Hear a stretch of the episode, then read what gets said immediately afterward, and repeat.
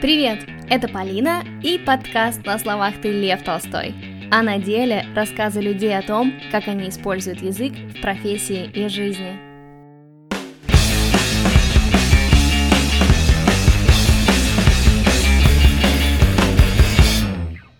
Та-дам! Вот и первый выпуск моего нового подкаста. Я несколько месяцев ходила вокруг мысли о нем, но не была уверена, что смогу все сделать в одиночку. А сейчас я невероятно рада, что я все-таки решилась на это. Каждую вторую неделю я буду встречаться с людьми, для кого выбор правильных слов в работе и в жизни очень важен. Как подбирает слова психотерапевт, маркетолог, переводчик или редактор. Будем узнавать у моих гостей. Надеюсь, вам понравится этот подкаст. Не зря же я так долго придумывала его название. В этот выпуск я позвала свою подругу Настю Мозговую. Настя пишет тексты по работе и для личных проектов, блога What Being 20 Is Like, рассылки и Инстаграма. Кроме этого, у Насти есть свой подкаст, в котором она размышляет на темы образования, саморазвития и отношений с собой. Мы поговорили с Настей о том, как она пишет тексты, почему так важно подбирать правильные слова, и обсудили, как это — вести подкаст одному — мне очень поможет, если вы оставите звездочки в приложении Apple для подкастов, так другие люди быстрее найдут его. Оставляйте отзывы, отмечайте меня в сторис или пишите мне в Инстаграм. Он есть в описании подкаста. Я обязательно вам отвечу.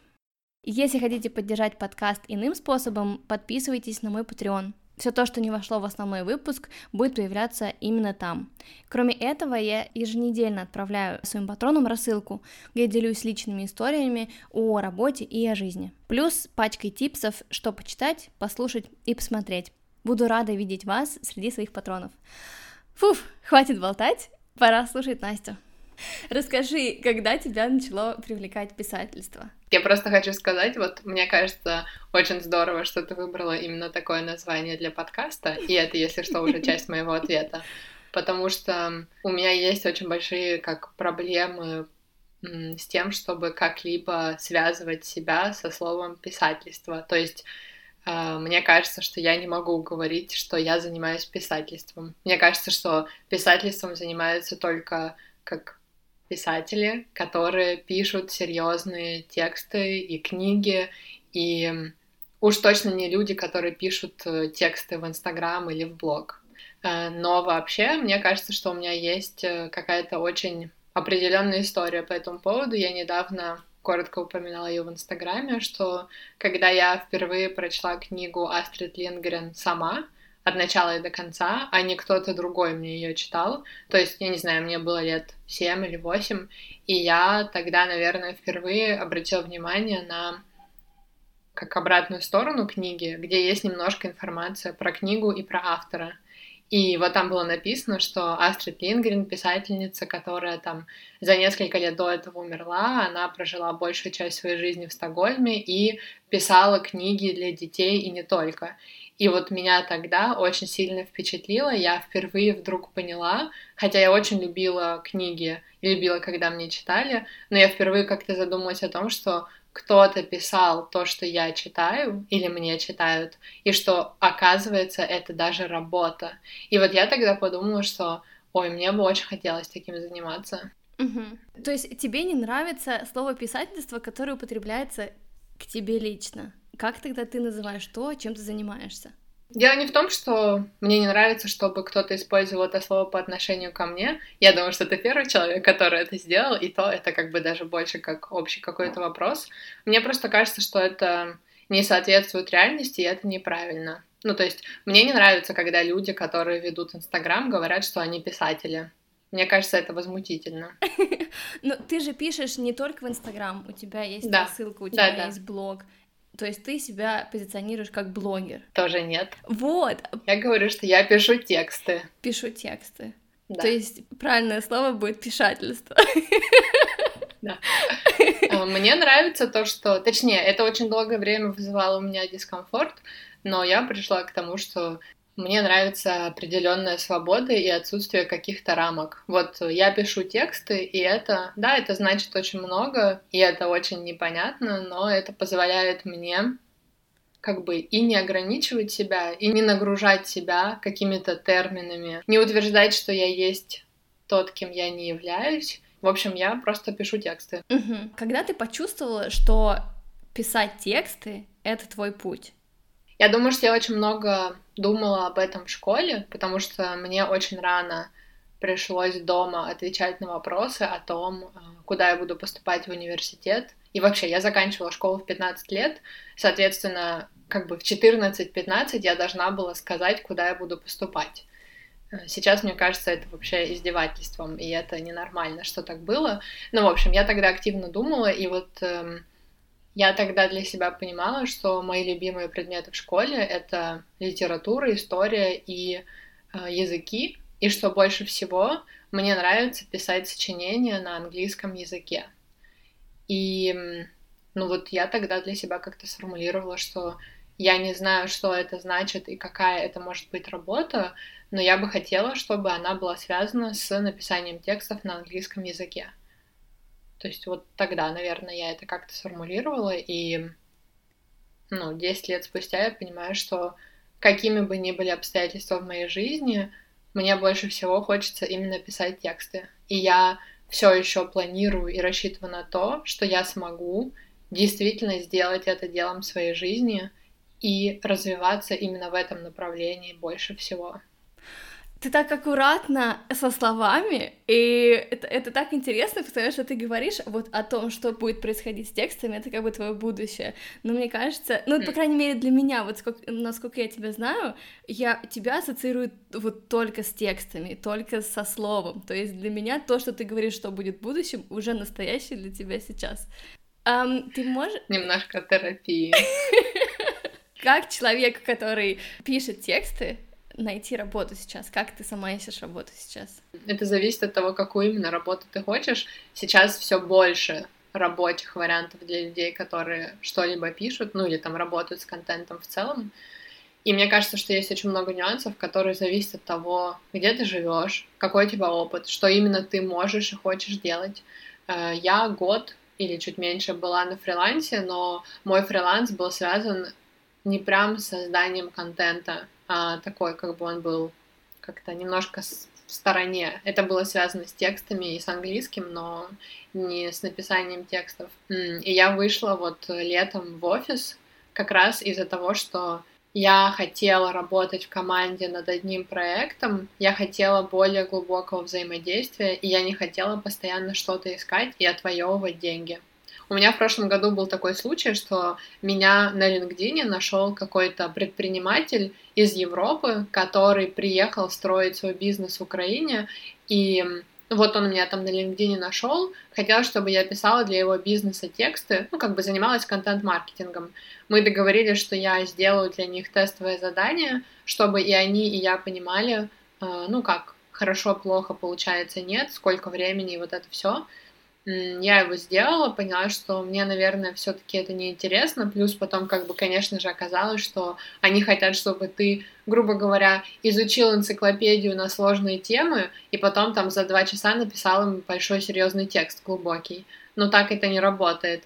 Вот. И, в общем, суть в том, что они, э, когда мы определились с тем, что все-таки мы работать вместе не будем, что им не подходит то, сколько времени я хочу на это тратить, и они не готовы за это платить, а я понимала, что я не готова работать при других условиях. В общем, они пропали, и там месяц не, не отвечали на мои имейлы и не платили мне за тестовые, которые они оговорили, что оплатят. И вот они мне не отвечали, не отвечали, и я понимала, что э, это небольшая сумма, и в принципе это не какая-то там огромная проблема, но в то же время, что такое? И в общем, сейчас я вам всем расскажу свой главный лайфхак. Написала я им имейл и сказала, что если вы не ответите мне и не оплатите мою работу, я напишу об этом на LinkedIn. И я уверена, что ваши клиенты, партнеры и так далее будут не очень рады знать, что вы вот так вот поступаете. Они ответили мне в тот же день, и на следующий день я получила свои деньги. Так вот, я не хочу постоянно оказываться в таких ситуациях, я пока не чувствую в себе силы или желания, и поэтому сейчас я работаю в офисе, и у меня есть одна большая стабильная работа, стабильная зарплата и как бы много преимуществ, но и много каких-то, ну, недостатков или вопросов, которые там мне нравятся меньше. Поэтому, к сожалению, я не думаю, что я человек, который реально может что-то толковое посоветовать. Но, блин, все в интернете. реально. Столько есть сейчас мест с вакансиями. Я заметила, что ты разграничиваешь свои личные проекты и свою работу, и никогда не говоришь о работе. Почему ты так делаешь? Если честно, мне не очень понятно, где грань того, что этично говорить, а что нет. То есть я бы не хотела, чтобы мой работодатель какой-либо ходил по интернету и рассказывал, а вот Настя мозговая, сегодня вот это вот то. Или, а вот мы про нее думали одно, а оказалось другое. То есть я понимаю, что для меня это было бы ну, каким-то странным поведением со стороны работодателя. Почему они обсуждают меня в общественном пространстве? И то же самое я думаю про себя, что мне не очень понятно, что можно говорить о своей работе в какой-либо компании, чтобы это при этом не выходило за рамки. То есть я не имею в виду, что я работаю в борделе, извините, это какой-то не очень правильный референс. И сейчас все так, и сейчас все такие, Настя, нужно бороться за права секс-работниц, какая же ты феминистка.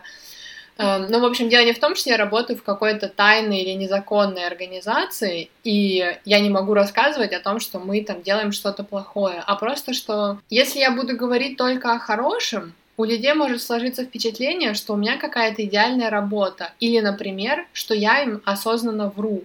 Если я буду говорить о плохом, я считаю, что я тогда нарушаю какие-то этические нормы по отношению к своему работодателю. Вот, на самом деле это вопрос, который меня беспокоит, и я реально много об этом думаю, что вот окей, у меня сейчас есть стабильная работа, которую я планирую сохранять, и мне бы хотелось разобраться с тем, что и как я могу говорить, чтобы не находиться вот в этом пузыре ненужной секретности, но при этом как бы не нарушать какие-то важные лично для меня нормы. Пузыри вот. ненужной секретности. Это очень круто. Это, мне кажется, название какой-то группы. В общем, я пока просто не поняла формат, но мне бы хотелось быть человеком, который может в том числе нормально рассказывать о своей работе. Ты очень аккуратна в выборе слов. Вот сейчас, когда мы разговариваем, когда я слушаю твой подкаст, я прям чувствую, как у тебя работают мозги, чтобы выложить эту фразу правильно как-то. Почему? Почему тебе это так важно? Ну вот, как я сказала, у меня есть э, огромное чувство ответственности. Как бы я не могу от него избавиться. Мне кажется, что так или иначе имеет значение то, что мы говорим, кому мы это говорим, как мы это говорим, что мы делаем, и вот это вот все. Я просто не умею по-другому. То есть, может, это, конечно, еще связано там с моим страхом совершить ошибку или кого-то обидеть или оскорбить, э, сказать что-то неуместное или там, я не знаю, может быть что-то, что на самом деле не соответствует моим как взглядам, но вдруг сказалось в моменте. Вот, и, в общем, ну да, я просто считаю, что если ты озвучиваешь что-либо в общественном пространстве, каким бы оно ни большим ни было, ты несешь ответственность перед людьми за то, что ты говоришь. И мне кажется, что вот этого как раз не хватает в интернете. Большое количество людей вообще не несут никакой ответственности за то, что они говорят. И, как мне кажется, наносит очень много вреда тем, кто их там читает, смотрит, слушает. Я понимаю для себя, что мне бы так не хотелось, поэтому я, ну вот, веду себя так, как веду. Ну и еще, наверное, я просто очень много думаю и прокручиваю в своей голове разные сценарии того, как что может пойти не так, или когда что-то пошло не так, я думаю о том, как это пошло не так, и вот это все, и мне хочется минимизировать количество этих сценариев. А бывает такое, что ты уже выпустила подкаст, и начинаешь его слушать, и тут до тебя доходит, что какой ужас, я все сказала не так. Мне кажется, что так происходит вообще каждый раз. И в том числе из-за этого мой подкаст выходит настолько нерегулярно. То есть для меня, ну, наверное, это про то, что вот как, чем больше ты знаешь, тем меньше ты знаешь, и чем больше я делаю все то, что я делаю, тем сильнее у меня ощущение, хотя я ожидала, что будет наоборот, что я вообще ничего не знаю, я ничего не понимаю, я не умею разговаривать, я не умею писать, и, возможно, мне лучше перестать это делать и помолчать наконец-то, а не засорять информационное пространство. Когда я записываю подкаст, ну то есть с текстами проще, но когда я записываю подкаст, это каждый раз очень сложно для меня, потому что мне кажется, что все нужно сказать как-то максимально точно в соответствии с моими мыслями, но очень часто это сложно сделать. Или там в процессе ты как бы начинаешь, и где-то ты идешь уже куда-то дальше более свободно, а потом оказывается, что я там не упомянула очень важный какой-то аспект. Или вот, например, я люблю дисклеймеры, там какие-то дисклеймеры я забыла. Боже мой, вот сейчас, например, я настолько сильно переживаю о том, что я говорю, потому что это важный для меня момент, что я даже забыла, что именно ты спросила меня в последний раз. Все общем... нормально, я тоже забыла. Да. Меня вся работа касается текстов, и в моей работе тоже очень важно, чтобы слова были сказаны правильно, но именно в работе. Но когда что-то касается именно каких-то моих личных проектов, я чувствую себя гораздо расслабленнее, потому что если я буду себя сильно контролировать каждое свое слово, то я просто никогда не выложу ни пост, ни подкаст. Притом я знаю, что у меня была раньше какая-то такая штука, что мне нужно быть идеальной. Хотя оборачиваясь на всю свою жизнь, я вообще никогда не была идеальной, я была такая стройки на четверку. Например, я когда училась в школе, не было такого, чтобы у меня в четверти не было одной тройки. Ну, то есть всегда была одна тройка где-то, причем это была гуляющая тройка, она то там, то сям. То есть если я выравнивала русский, она появлялась в истории, если история, то физра как-то каким-то образом, в общем, была стройкой. И то есть я как-то, знаешь, к себе привыкла, и я не знаю, даже если я, например, что-то неправильно говорю, то я это говорю без злого умысла. И еще, знаешь, такая штука, когда у меня был предыдущий подкаст «Привет, как дела?», который мы делали с Мариной, я, когда первый раз послушала то, что мы записали, даже уже не первый, а третий, потому что первые два мы даже не выкладывали, я подумала, как я вообще разговариваю, это просто ужасно. Но тогда я придумала слоган нашего подкаста «Все слова паразиты в одном месте», и меня отпустило. Я понимаю, что я не могу разговаривать чисто, но мне так хочется говорить. И, самое главное, что очень много людей, которые нас слушают, они этого, ну, то ли не замечают, то ли не говорят, то ли им даже не важно, потому что они просто получали какое-то настроение от нас, и им было офигенно. Именно на это настроение я целилась, потому что если я начинала думать о том, как я разговариваю, я вообще ничего уже не могла сказать.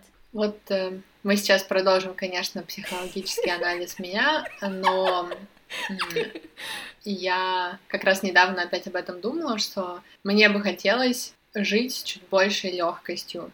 Мне бы этого хотелось, потому что это вообще не так. И я думаю, что это, с одной стороны, часть э, моего характера или просто того, какой я человек по своей природе, но еще какие-то там последствия того, как бы, я не знаю, в какой среде я выросла, как меня воспитали, какие требования были по отношению ко мне, когда я формировалась как человек и так далее. И, ну, во мне есть определенная зажатость или высокий уровень зажатости, и вот отсутствие легкости.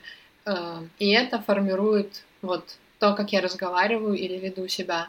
Когда мы с тобой как-то начали по чуть-чуть общаться, для меня было, опять же, новостью то, что там кроме того, что ты вот такая легкая, радостная и постоянно как э, шутящая и смеющаяся, что ты человек, у которого там, например, для которого сложно общаться с большим количеством людей, или что э, у тебя много вот переживаний, тревожности по разным вопросам. Потому что мне казалось, что вот из тебя выплескивается эта энергия, и что вот ты вот такой человек. Но это тоже как бы коробочка, знаешь. Понятно, что мы все многоуровневые и комплексные. Но, в общем, суть в том, что вот у меня просто вот этой какой-то второй части, вот такой, наверное, просто нет. И вот эта моя сдержанность, она проявляется во всем. Я согласна с тем, что ты сказала про то, что вот ты послушала эпизод, и потом ты озвучила вот этот посыл, да, про, про все паразит, все слова паразит в одном месте, и ты таким образом как бы озвучила, что ты не пытаешься, во-первых, что ты осознаешь, как все есть, что ты признаешь это, что ты не пытаешься от этого избавиться и не стыдишься этого. Или, например, даешь себе разрешение не стыдиться этого, и всем даешь знать, вот в этом подкасте будет вот так. И тогда они, ну, слушатели, понимают, чего им ждать. Эм, это однозначно работает, я в каких-то моментах пытаюсь это делать, и я, ну да, замечаю, что иногда действительно необходимо что-то сказать вслух, просто для того, чтобы мне самой стало легче Э, с этим как-то сосуществовать, или поменьше терзать себя ожиданиями, которые я опять же сама придумала, но мне кажется, что все этого от меня ожидают. Если мы уже заговорили про подкаст, эм, расскажи Почему именно подкаст? То есть ты человек, который любит писать тексты. Ты еще mm-hmm. теперь любишь и говорить тексты. Как так получилось? Да. Я очень любила подкасты на протяжении нескольких лет, но я понимала, что у меня не будет подкаста, потому что, вот как ты сказала, я люблю писать, и плюс я была уверена в том, что я люблю писать, и я не люблю и не умею разговаривать, и поэтому, ну, конечно же, в подкастах мне места нет. Но потом так получилось, что я была приглашена ведущей в одном подкасте, который я не буду больше рекламировать, потому что я сделала ему достаточно рекламы. И я вдруг увидела, что мне нравится разговаривать, и что у меня получается разговаривать, и что мне хочется это делать дальше.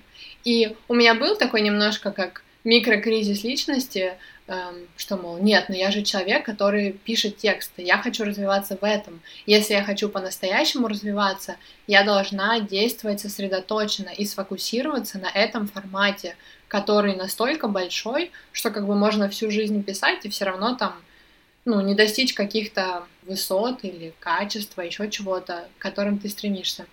Вот, но потом я все-таки поняла, что мне просто хочется, мне интересно, и так, в принципе, появилось, наверное, слово storyteller, который там я где-то использую про себя, когда мне нужно как-то... Хотя, опять же, это никому не понятно, и мне все время кто-то говорит, что ой, что это вообще значит, что ты хочешь этим сказать, это слово, у которого нет смысла, и зачем вот это вот все.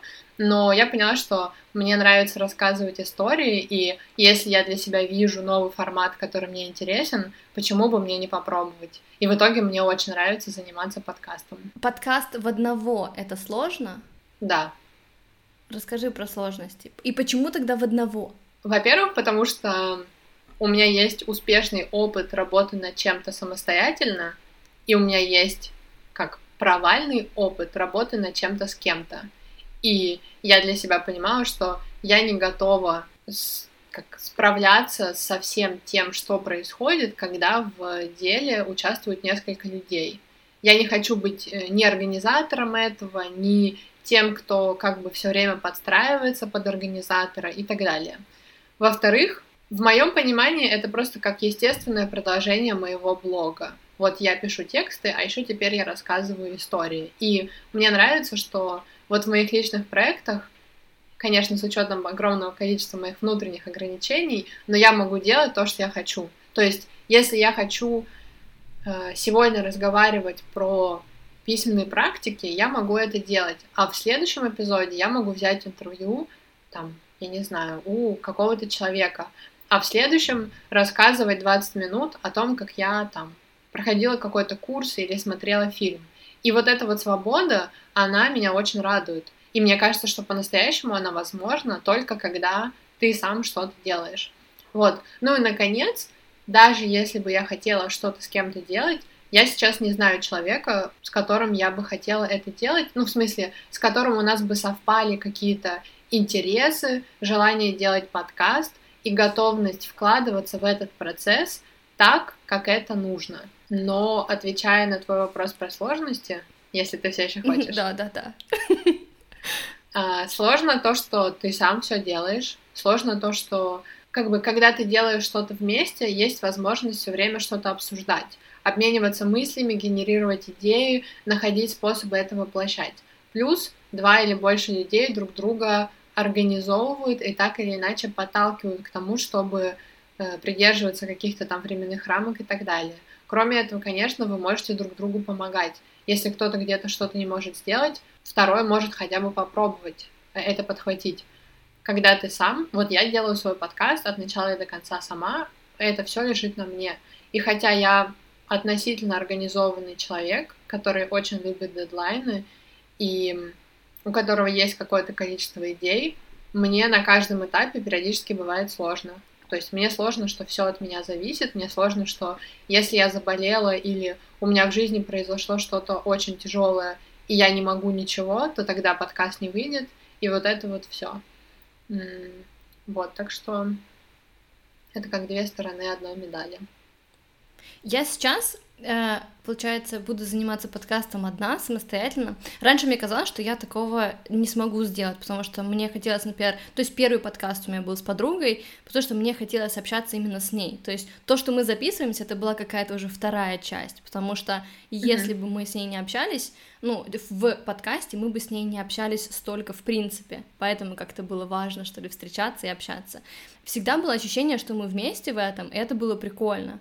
И когда подкаст завершился, я думала, что я, наверное, ничего уже сама делать не буду, потому что я не представляю, как это делать в одиночестве. То есть с кем мне разговаривать, с кем мне делиться вот этими всеми проблемами. Но желание, что ли, делать, я даже не знаю, это не то, чтобы желание, чтобы меня слушали, а просто желание вот этой вот деятельности. Да, да.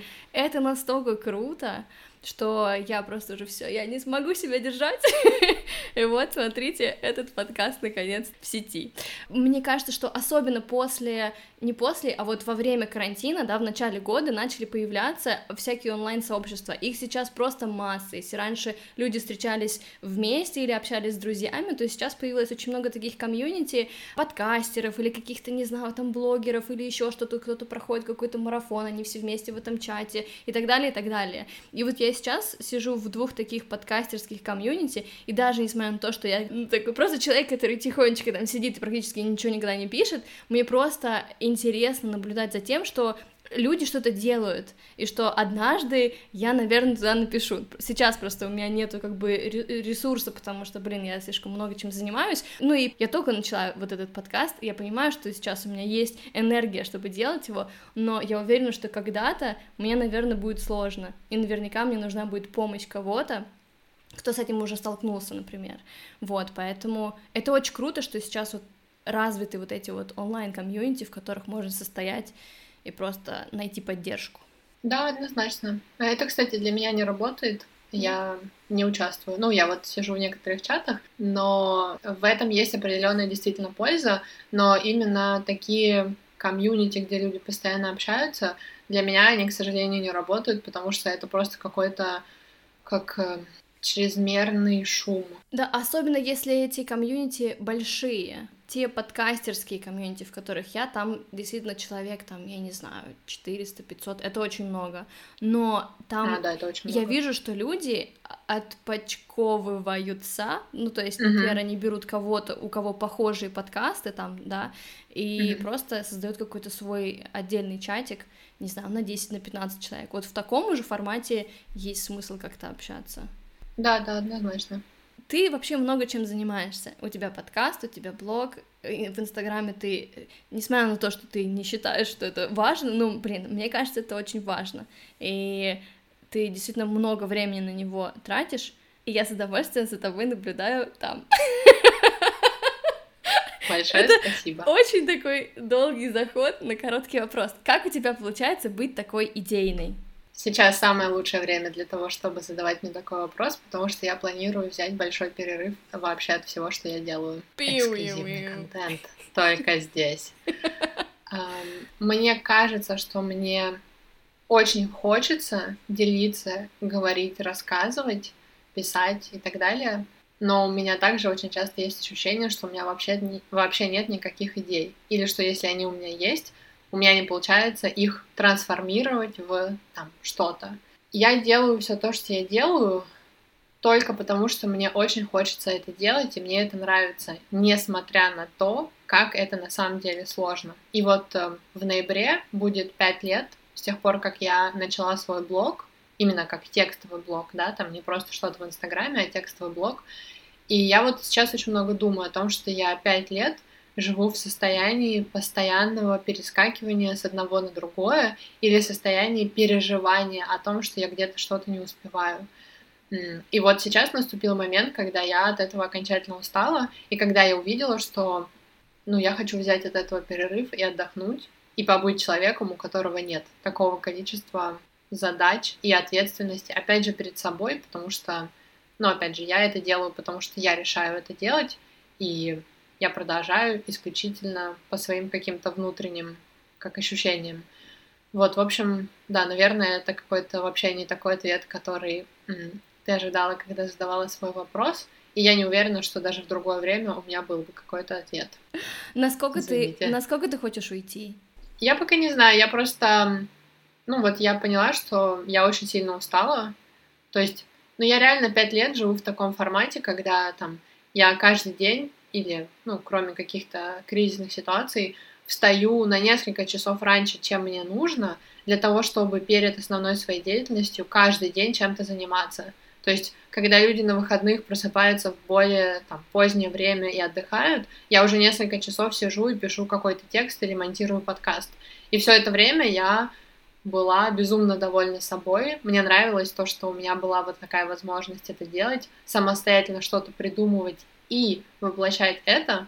А сейчас я понимаю, что как-то я просто устала.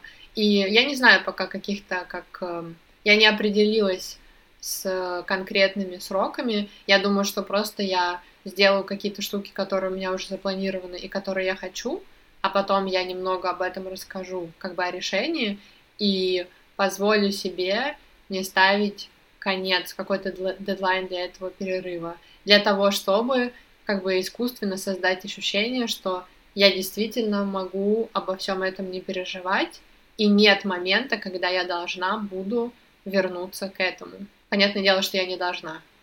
Ну, должна перед собой. Это так храбро. Потому что э, я слышала твой подкаст, и ты там говорила, ну и, наверное, в Инстаграме тоже, что ты как бы уходишь, например, на несколько дней, просто отключаешься, на выходные, на, там, на, на пару, на тройку дней, и в этом году, совсем недавно, ты брала отпуск от всего этого на целый месяц. И я когда слушала вот этот подкаст, мне даже было страшно его слушать. Это как будто какие-то страшные истории. Я, с одной стороны, думаю, да, я совершенно независима от этих социальных сетей, я, я там сижу, потому что мне просто это все нравится. Но я понимаю, что это, ну, не совсем правда. И и я это поняла именно, когда вот ты ушла на месяц, и я потом послушала твой подкаст, и я думаю, ну я, я так не смогу. Но э, мне, вы знаешь, что круто, что я начала задумываться над этим, что а может быть мне стоит уйти типа на пару дней хотя бы, просто отдохнуть, потому что даже, например, с работой я, у меня как бы есть выходные, но я не могу отпустить свои социальные сети рабочие, потому что эти два дня там сидит кто-то другой и модерирует комменты, мне нужно контролировать это, потому что мало ли они mm-hmm. что-нибудь там напишут, с чем я не согласна, или на что-нибудь не ответят, и то есть я вообще не могу отпускать, но именно из-за того, что ты можешь отпустить, у меня есть ощущение, что я тоже могу. Это очень круто. Я рада, что это так работает, но мне бы хотелось проговорить такой важный момент, что, ну вот когда я уходила из Инстаграма на месяц, я, кстати, продолжала делать все остальное. Я тогда ушла только из Инстаграма, то есть там подкаст, блог, рассылку, я все это делала. У меня на Патреоне реально в этом году весь год, каждую неделю выходит пост. И там на это уходит очень много часов. Но по поводу Инстаграма, и знаешь, вот мне кажется, что я могла бы такое сказать про очень много каких-то штук, которые я делаю. Я принимаю такие решения не потому, что я молодец, не потому, что я могу, а потому что я дохожу до такой точки, где все настолько плохо, что невозможно этого не сделать. И вот я ушла тогда из Инстаграма на месяц. Ну, я в подкасте, конечно, очень долго об этом говорила, сложно это сократить, но потому что все то, что я видела там, действительно разрушало меня и то, как я себя чувствовала.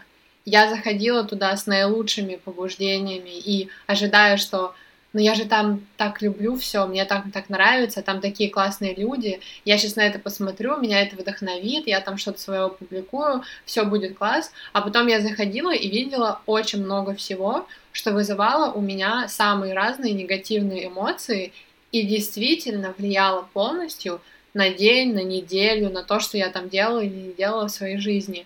И я понимаю, что если такая ситуация есть, Опять же, это только моя ответственность что-то с этим делать. И знаешь, это не то, чтобы я м, просто отвлекаюсь или много раз захожу в Инстаграм.